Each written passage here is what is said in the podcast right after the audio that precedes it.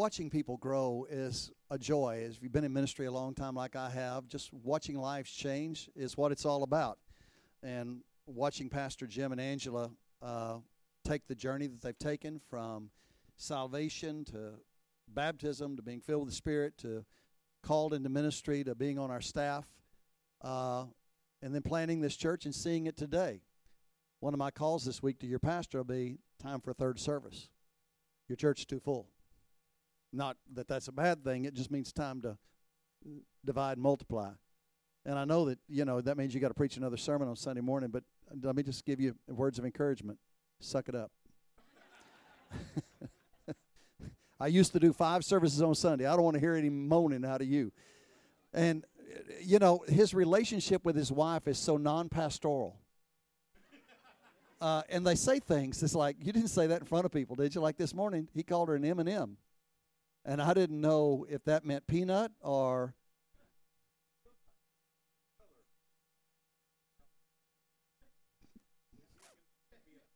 Yeah, the moment. Yeah, the moment, and uh, she's blushing. I bet you blush a lot, don't you? yeah, I blush for you. Uh, you know, one of the things that I have observed in life as you go through the seasons of ministry and the calling and the developing and preaching and building a congregation and leaders and watching lives change, at the end of most people's lives, they're no longer worried about the size of the crowd. They're just worried about that person that they can affect. That's why Jesus ended up just spending time with the disciples the last night. If I can get them right, my ministry will carry on. The ministry of the Lord will carry on. That's why Paul, at the end of the journey, didn't write to the Philippians or the Colossians or the Romans. He just said, Timothy, my son in the Lord. I think the more you walk with Christ, the more you get focused on an individual, not a crowd. And, you know, being able to be involved in Pastor Jim's life and uh, watching him achieve educational achievements far beyond what I've achieved and start a church in a very difficult time and pastor at a difficult time uh, is an honor for me to be involved with you still. It's an honor at my age to still be anywhere. And, uh, and it's an honor to watch you. And so we honor you today. And there were those of you that left Cornerstone, as many other thousands of people have. and you came with Pastor Jim to start a church and no no man does it by themselves. It, it, it's a it's a work of of relationship, and so I honor those of you that are founding members of this church, and tell you those of you that have come along the journey, uh, you'll be somebody else's leader. You'll be here as a foundation when they walk in the door. We all have a part to play and a and a place to be. You know, in this time that we live, having our priorities straight is important I'll never forget a number of years ago, I was invited to go to the Super Bowl in Dallas when they had the Ice Bowl, actually. And obviously, I couldn't afford to buy one of those $3,000 tickets, $1,500 to $10,000, whatever they're paying. Some company did. And the guy said, Would you go with us to Dallas to go to the Super Bowl? I said, Yes, but I'm going to go to church Sunday morning and preach. And if you go with me, you have to go to church. So I went to Calvary Temple Church in Irving, my pastor, and preached for them. And so I'm sitting there in the Super Bowl that night, I'm in a pretty expensive seat, and I'm thinking, Man, hot dog, I've arrived. And the Cowboys obviously weren't playing, which was the only disappointment. But I was at least in Texas, and uh, my, that's where I'm from. And so I'm sitting there, and there's a seat between me and the elderly man beside me. And I looked over at him, and I said, "Whose seat is this?" Because it's abnormal. All the seats are filled. They're, and he said, "That's my wife's seat." And I said, "Oh, I'm sorry, she couldn't make it." And he said, "No, she passed away." And it was kind of sad. I thought, oh man, you know, most of us, you know, if my wife died, I'd leave flowers on the piano at the church or something. And uh, and I thought, man. And I said, well, did y'all have children? He said, yes, we had three sons and a daughter. And I said, really, none of them wanted to come? And he said, well, they couldn't. They're at her funeral. and you know, it's important in life that you keep your priorities straight.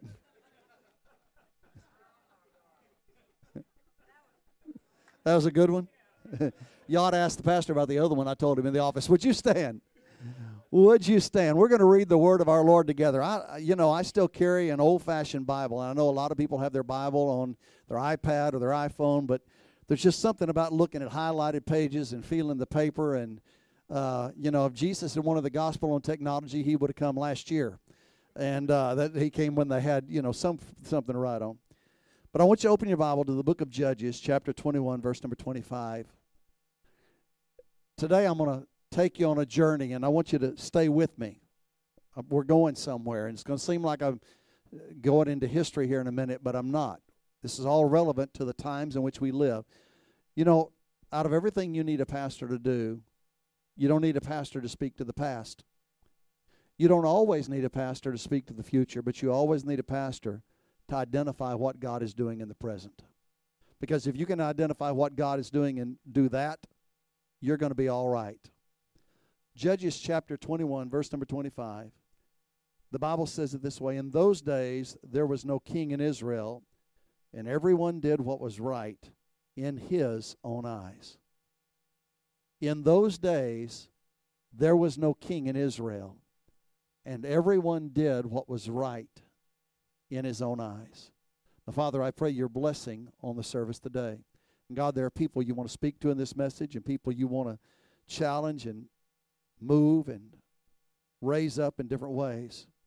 There are people, God, that you want to accept an assignment and to know their purpose. And there are people you want to give hope to. I pray that the Holy Spirit would do it all as only He can in the name of Jesus. Amen. You can be seated. You know, if you went to Genesis, in the first chapter, God weighs in. He finds a world that is in chaos and darkness, and He turns on the light and creates order. Everything God does happens after order is restored. If you've ever looked at your Bible, all the miracles were preceded by creating order. The miracle of creation was a creation of order. Before God made man, God created order. When Jesus had the multitude there, before he fed them, he had the disciples create order. He set them in groups and had them sit down. Order is incredibly important to the miracles and the plan and the blessings of God and the provision of God in our life. So anything that is out of order is not of God. That does not mean that everything that is in order according to what we call order is of God, because His ways are not our ways. There was no king in Israel, there was no authority in Israel, there was no absolute in Israel.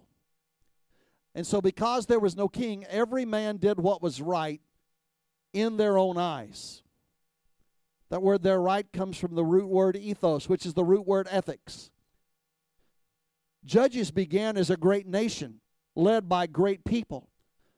But once the greatness of the leaders were rejected, the people did what was right in their own eyes, and they destroyed Israel's organization, Israel's religion, Israel's relationship with God, Israel's authority and power and blessing. When everybody does what's right in their own eyes, it always ends up in the destruction of a civilization. We live in crazy time. And it didn't start now. It started in the early 1900s when the theory of evolution began to creep in through every institution in our world most people don't know it was Harvard University that the president of Harvard became an evolutionist and he decided that everything should be changing. And so we've got to stop studying constitutional law and start studying case law, which has never been done. And if we study case law, your interpretation of this law, and I can see what you said, we can slowly change the constitutional interpretation to relevance to current culture. The interesting thing about evolutionists is they're all hypocrites. They're all hypocrites. I don't know about you. I didn't believe in God. I didn't go to church as a little child. But when I got to school, they taught me the theory of evolution. What they, what's the fundamental truth about evolution? Survival of the fittest is what's best for the species. It's important that the weak are weeded out. That's the bottom line of evolution. So, our institutions, our schools, our politicians, our whatever they are, when it came time for the weak to be weeded out, they screamed shelter at home. No teacher that is taught evolution should not be required to go to the classroom. You taught it, now either live or die, but practice what you preach or shut up. Now, see, we don't like to. You say, well, Maury, do you believe we shouldn't shelter? I'm not talking about that. I don't want anybody to die. But if I believed in evolution, I would have thought, well, that's just what's best. You know, I was raised in a public school. Guess what? We had Ten Commandments on the wall. I didn't believe in God, never thought about God. Those are pretty good life rules, they're pretty good ethics.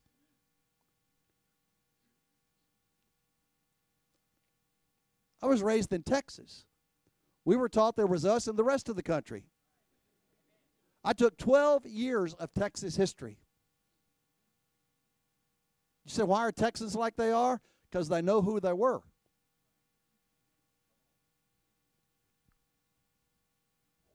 But they made me say the Pledge of Allegiance to all the United States. People from California had to be included, in New York City, from de Blasio to Newsom and they made me take my hand and put it over my heart. And they actually had me say, under God. It didn't matter if you were an atheist, a Muslim, uh, it didn't matter what you were. You were going to see those Ten Commandments and you were going to say that pledge. And where I came from, they actually had prayer over the intercom and actually talked to God. And they told us our we came because a Creator gave us certain unalienable rights. Then they actually told us who the Creator was. And guess what? It didn't hurt anybody. But when you remove the foundation, now everybody does what's right in their own eyes. And now we have people saying, well, you need to be tolerant.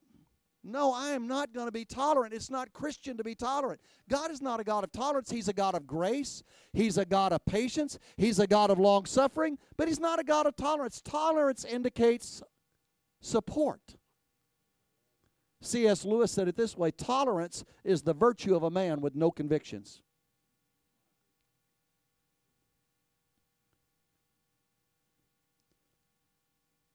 What do we say?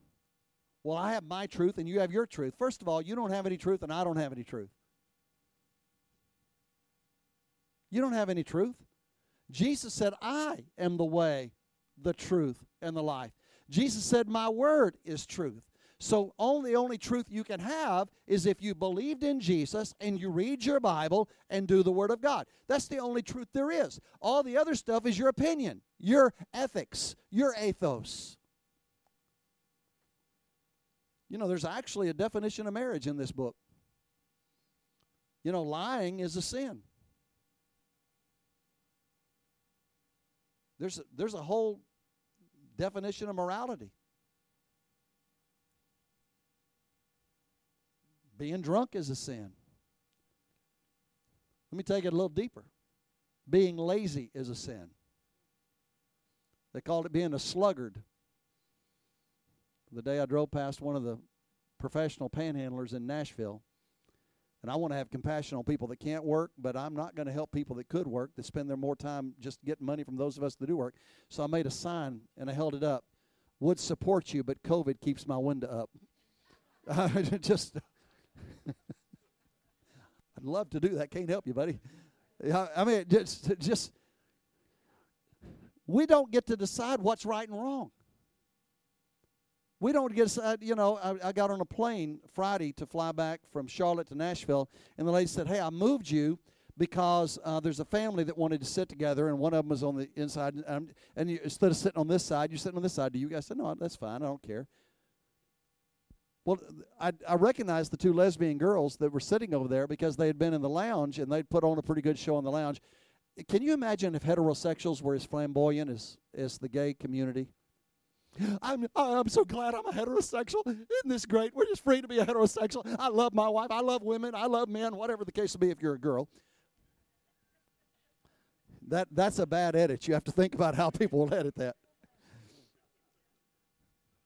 and they're over there doing their thing and i'm thinking i got moved for you two to be together it'd been better if god put me in the middle of you and put a cross in the middle of the ditches and the girl started talking to me because i had my peanuts out i've learned that it takes me about two hours to eat a pack of peanuts a half a peanuts at a time and you can take your mask off as long as you're eating so you know god i don't want to be a glutton but i'm trying to breathe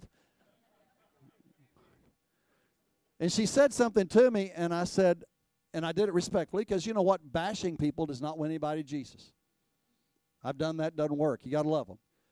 I said, Are y'all married? She said, No, we identify as married. I thought, Shoot, I identify myself as the pilot. Why won't they let me fly the plane?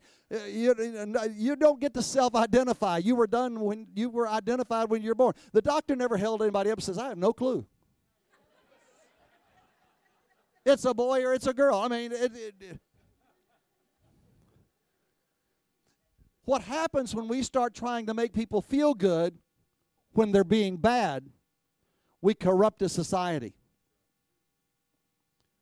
That's where Judges is. Everybody's doing what's right, everybody has their own truth. If you went over to the two books over in your Bible to 1 Samuel, you'd read about a priest called Eli, and he has two sons that are priests also, but they're messed up. They're not godly, they're living in sin, they're bringing corruption in the temple. And because the leader tolerated corruption in the house, he became corrupted in his own soul. What you tolerate will infect you. So he lost his way with God. There's a woman that comes in. Her name is Hannah. She's barren and she married to a polygamist husband. Her life is pretty messed up. And she's praying at the altar for a child. She's just weeping. She's broken. She's she's just crying out to God. And Eli is so backslid, he doesn't know the difference in a person praying and a drunk.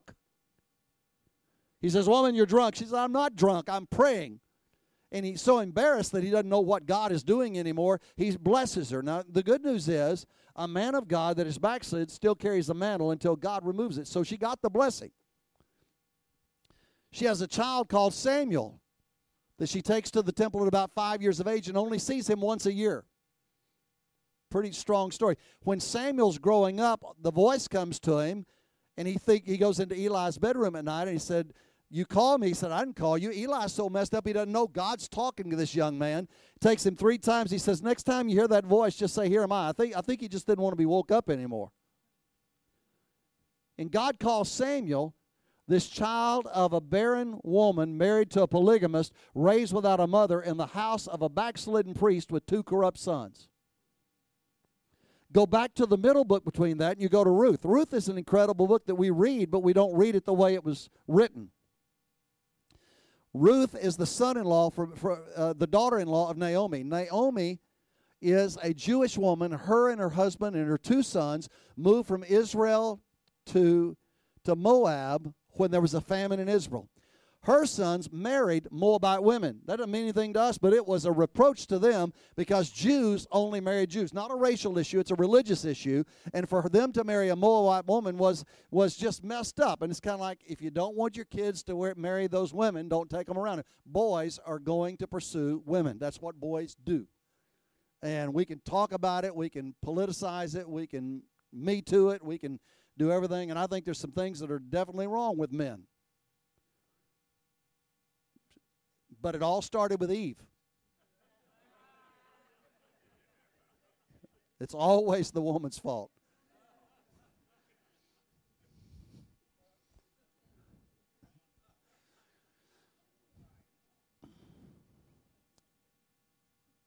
Naomi's husband and both sons die. She decides to go back to Israel because a woman without a husband or a son to provide for her was going to be cast into poverty or prostitution uh, horrible circumstances back then for ladies. And she says, I'm going back to Israel where my kinsman will take care of me. Orpah, the one daughter in law, decides to stay. That's a whole other story. She ended up giving birth to Goliath. Ruth decides to go with Naomi. And Naomi said, Really? My husband's dead, my son's are dead, and you're going to go back to Israel with me? We read that your people should be my people and your God should be my God and think, man, that's awesome. That's noble. That's, man, that's taking care of your mother in law. That's buying into family. But what Naomi heard was, I'm going to get back to Israel and I'm going to have a Moabite woman with me, and th- that's going to be not a good experience. And so she changed her name when she found that out to Mara, which means bitter. I'm no longer Naomi. My name is bitter. I am bitter. I've lost my husband, I've lost my children, and now she's a permanent reminder of my shame. All three of those stories happened at the same time in history. The nation's messed up because the church is messed up.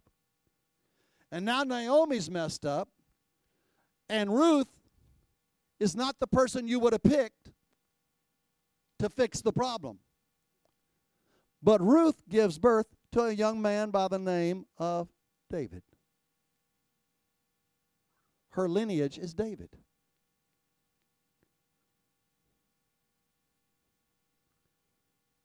Who brought Israel back to its glory days.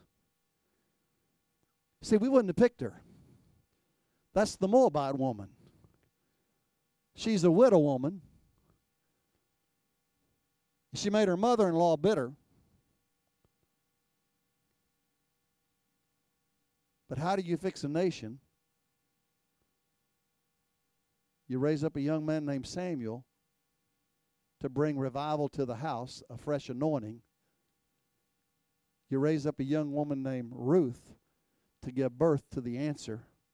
And when the anointing meets the answer, victory comes to a nation. We're in the middle of that. We're in the middle of crazy time. We live in the most insane time in the history of America. However, it's really not that new. Let me take you around the world. In 1738, England was in the middle of something they called the gin craze. A new form of alcohol had come on the scene. It went beyond the wine and the beer. It was hard alcohol, and they became addicted to it. And as it grew, vendors began to walk down the street, and they would push their carts down the street, and they say, "Gin for a penny. The straw is free." And London became extremely addicted. They became a city of alcoholics, a nation of alcoholics in England. But London was particularly infected, and in that infection, the most affected people were mothers. Mothers' lives were so stressed out. You know, I meet these young ladies, they said, I've got a child and I'm a stay at home mom, and, you know, my husband's gone all day and I'm, at the, I'm with my child all day long. You got one kid and you don't have to work? You are blessed. I left my wife home with triplets and stayed at work as many hours as possible.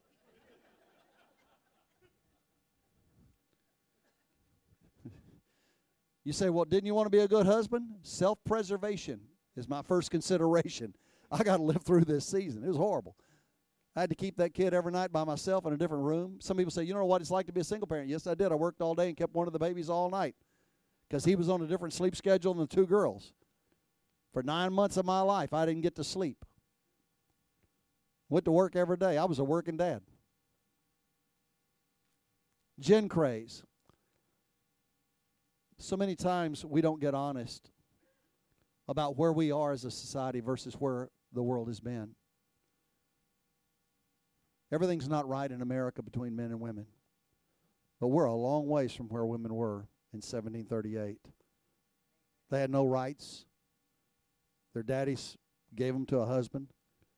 They were abused and misused and mistreated and not respected and not loved correctly. By and large, there were exceptions. And their lives were so miserable that mothers became the most addicted segment of society to gin. They called it Mother's Gin or Lady's Delight. At one point, almost 75% of all children under five died or were neglected and malnourished in the city of London. The number of fetal birth syndromes was, birth was off the chart. The number of children born with significant handicaps was incredible. And it looked like the English Empire, the British Empire, was going to collapse from alcoholism. Poverty, homelessness, violence, it all happened. As with anywhere drugs and alcohol become legal and accepted, evil is released. Our founding fathers and our lawmakers from years past had some things right. The taxes on cigarettes and alcohol, you know what they called them? Sin taxes. They recognized things that weren't right were going to cost society more than things that are right. 1798, the western frontier of America was three places Kentucky, Tennessee, and Alabama. America could not get past the Mississippi River, not because they couldn't get over the river, they couldn't get past the corruption in those three states. The, the level of alcoholism and poverty was unbelievable. The homelessness led to incredible violence. Highway robbery, most people trying to cross through were robbed, and the women were raped, and people were killed. It was unbelievable. And so most normal people said, I'm not going through Kentucky, Alabama, and Tennessee to try to get west because we're probably not going to get to the Mississippi River before something horrible happens to our family. And so America was stuck in its westward expansion. And some people say, well, it should have been stuck. Without America having all 50 states, we would not have been able to do what we needed to do in World War II to have the world we have today. America has been critical to the history of the world. In 1967, in our blessed nation, a group of young people went to San Francisco and it's never recovered. And they became what is known as hippies. And their message was love and peace. They wore peace signs. They had great fashion, bell bottoms. Oh, for the good old days when men's pants would go over their boots.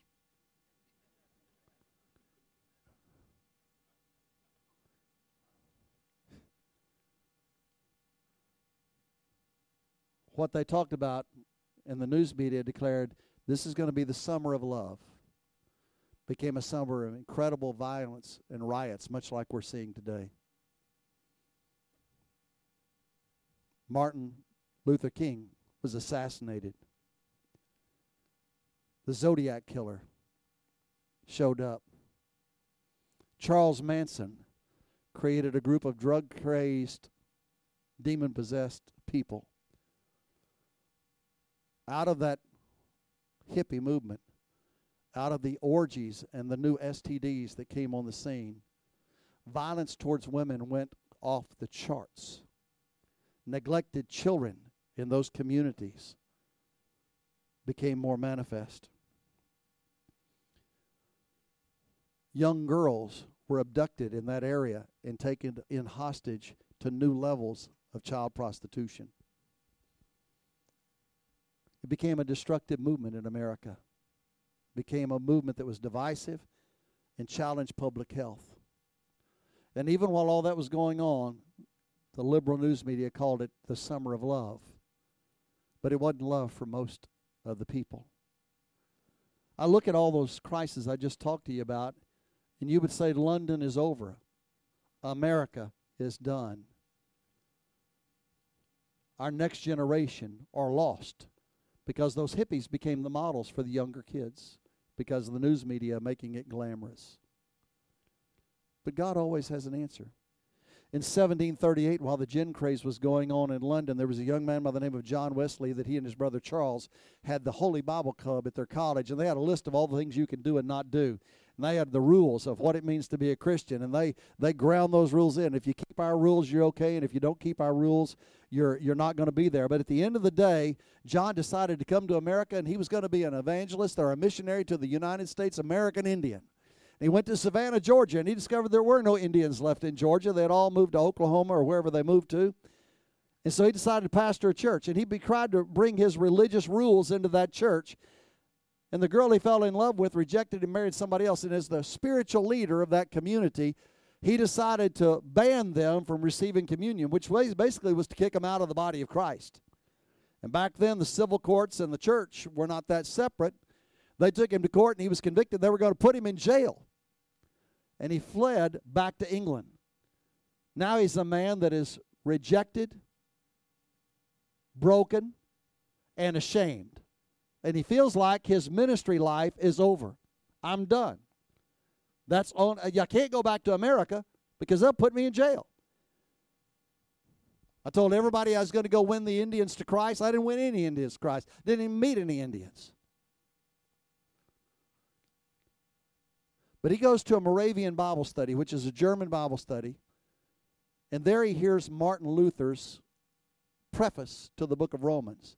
And as Martin Luther had rewritten the theology coming out of the Catholic Church, That no longer are we saved by rules and ordinances and liturgy. We're saved by grace through faith. As he heard that for the first time, something happened inside of him. And the warmth in his heart and the burning in his heart led him to being born again. He became a Christian. He was saved for the first time in his life. Not saved by rules, but saved by the Lord.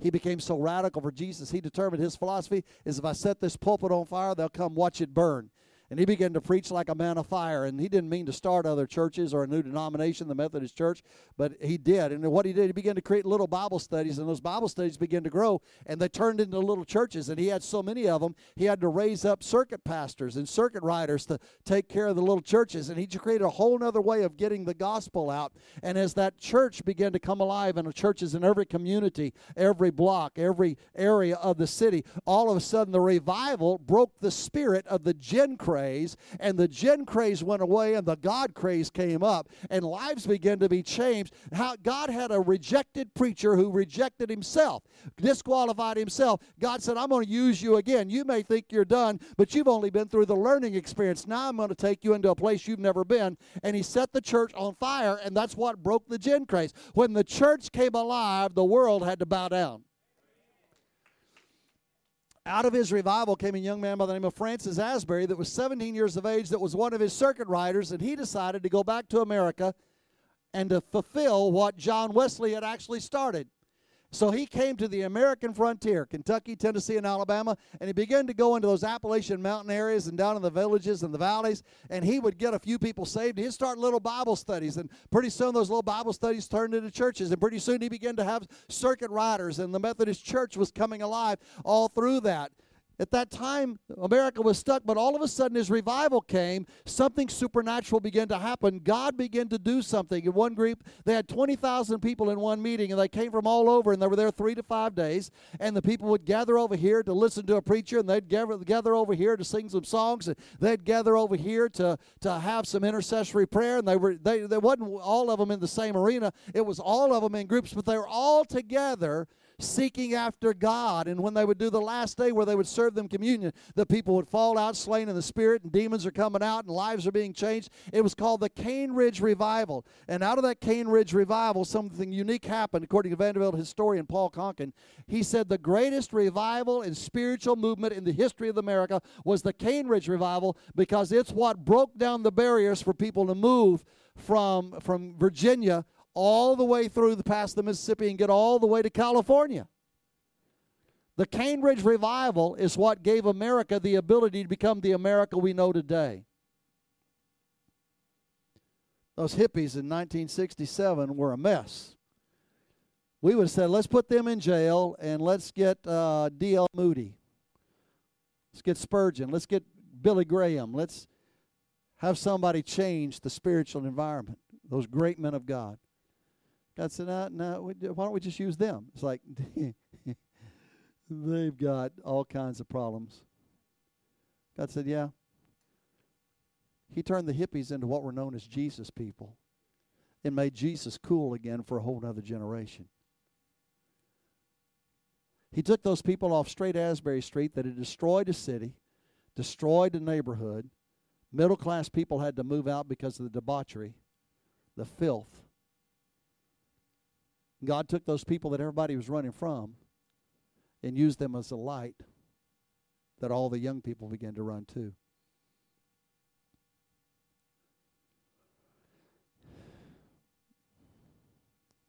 Who God uses never makes makes much sense. In the early 1900s, America was again in a place of spiritual stagnancy.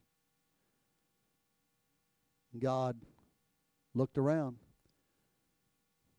Who's he going to pick? He picked a black man with one eye that was illiterate by the name of William Seymour and took him to a place called Azusa Street in Los Angeles. And out of that Azusa Street revival, led by an 80 year old, black, one eyed, illiterate man, God gave birth to the Pentecostal movement, which gave birth to the charismatic movement.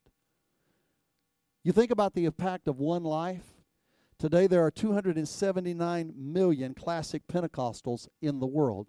There are 305 million charismatics in the world. That means there are 584 million spirit filled believers in the world today. And you say, I don't know what God is doing. Can I tell you, God has enough people to do anything He wants to do, even if He starts with one. The people God chooses don't make any sense. I'm going to take Abraham and make him the father of many nations. That story's not in there so that a bunch of old people go take Viagra and try to have sex. That story is in there so that people know you can be fruitful in every season of life. You're going to go get an 80 year old murderer on the backside of a desert, hadn't got nothing but a stick, and call him to set the people of Israel free. You know, if you're Moses, you say, hey, hey, hey.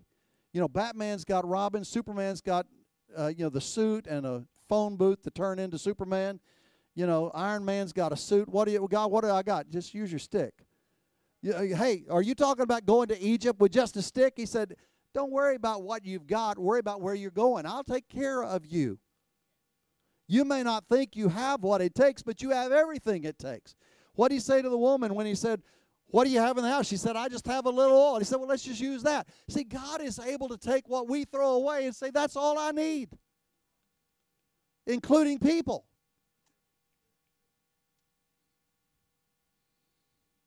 David, your dad doesn't even think you can do it, not even going to bring you in. Gomer, Hosea, the preacher. Hey, you know what my will for your life is? No? Go marry a prostitute. Do what? Just go down there. It doesn't matter which one. They're all the same. Just pick one. That's where Santa Claus came from. He went down there and went, ho, ho, ho.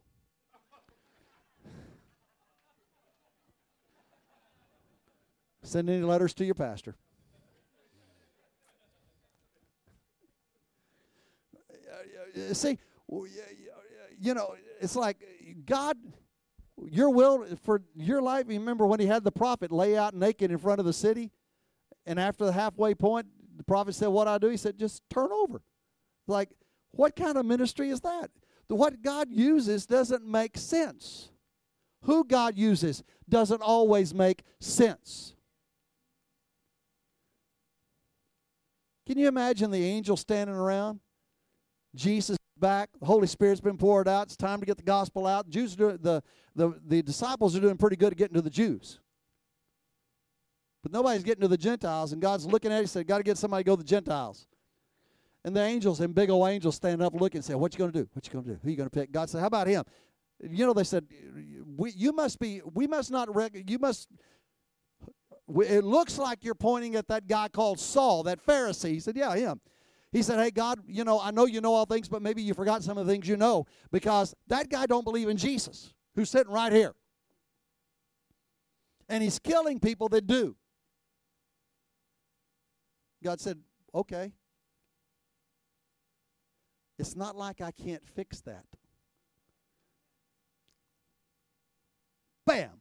You're down in the dirt on the Damascus Road. Now you're at a street called straight. Now you've been caught up to the third heaven and seen things, and then God torments him, said, Hey, you know all these things you saw, you don't get to talk about them. That, that, that's one of the most cruel things I've heard of in the entire scripture. You know, he didn't do it with a woman because they wouldn't have been able to do it. But it, the, I got to tell the woman, I just told my girlfriend. No, hey, I'm into the third heaven. I can't tell you. I'll just pick him. God's standing on the throne of heaven right now because the church is praying. Churches are coming alive. People have realized we need to get closer to God because there's a lot of things that indicate time is coming to an end. And so God's looking and you're saying, hey, God, who are you going to choose? Steven Furtick, T.D. Jakes, Jim Cubic. God said, no, no, no, no, no, no. I think I'm going to look over there in that Antifa crowd. What? We don't want no Antifa people in the kingdom. God said, well, You didn't want Paul in it either. Okay, y'all don't want that? Let's go over here to the white supremacist. No, no, God, not them. They're racist.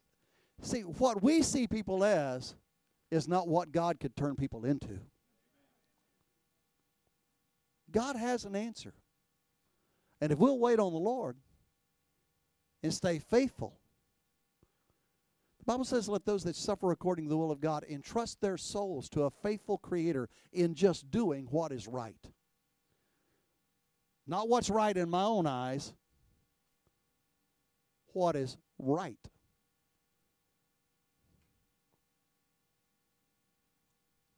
See, the greatest challenge is not saying God could pick them or God could. The greatest challenge to you is understanding God has picked you for something. While you were in your mother's room, womb, the Lord handcrafted you to solve a problem, to reach a people. You may say, Maury, I'm not called to a crowd. Number one, you don't know that. But number two, could you just be called to David? At the end of the day, Paul just said, I'm going to work on Timothy over here. I don't have to reach everybody, but everybody's called to reach somebody. Pastor Jim gave you the opportunity this coming Saturday to be a difference maker. You say, Well, I can't walk two miles, then go feed the homeless. Well, you know, I just don't feel comfortable down there. You would if you were crucified. When you don't feel comfortable serving, you hadn't got on the cross recently. Everybody can't be at everything. We understand that, but I promise you, nobody's called to do nothing. God didn't bring you into the kingdom to do nothing. He has a purpose for your life. And I think the number one reason people don't accept that purpose is I think you know things in your past.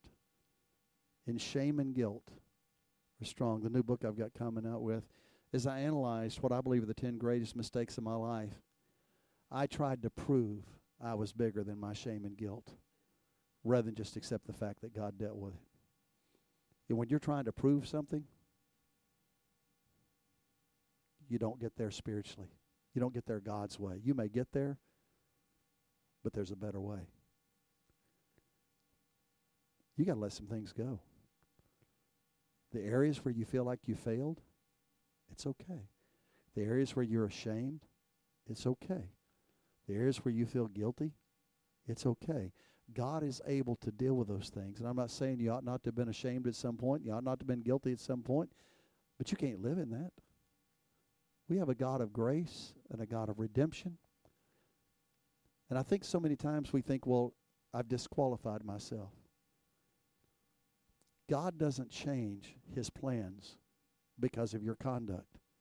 If he did, he'd just killed Adam and Eve and made new ones. But he had a purpose for them. When Israel went astray, God didn't throw up his hand and said, I'm going to pick another people. I'm going to pick Moabites. He never changed his plan for Israel, the Jewish people. He had to correct them. He had to let them suffer the consequences of their conduct. But he never changed his plans for them. When you came into the kingdom of God, there was something in you that said, I'm going to be a difference maker. I've had a difference made in me, and I'm going to make a difference. But somewhere along the journey, you've let that die. Or you felt like God can't use me like that. This message is tell you we don't need to worry about what's going on in Portland or Seattle or Minneapolis. We don't even need to worry what's going on in Nashville. I only need to worry about what's going on right here. Right here. If I get this right, the rest of it's going to take care of itself. So, could I get you to bow your heads for just a moment? Just bow your heads and close your eyes. Father, I thank you for the incredible privilege of being in this pulpit today and sharing with the people here. And I thank you that we've learned from the Wesleys and the Asburys and the hippies that turned into Jesus people, from the redemption of Saul to Paul, from your grace for the Apostle Peter who failed you on the night you're being betrayed. That God, you will always restore us and raise us up to our designed purpose. You didn't disqualify Peter, but you used him on the day of Pentecost as a reminder that your grace is greater than our failures. And God, I pray for people in this room that their hearts would come alive with a hope that you would use them again and that dream they've given up on would come back. I want your heads to be bowed and your eyes to be closed. And if you're at home, you can answer this the same way.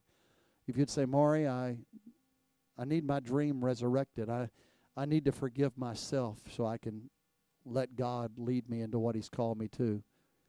And I've allowed guilt and shame or insecurity or even inferiority to limit me. But I want the God that is able to do all things in me and through me to touch me fresh today. Would you just slip up your hand? Those of you hands up, just stand up. I'm just going to pray for you where you are. Just stand up right where you are. If you're at home,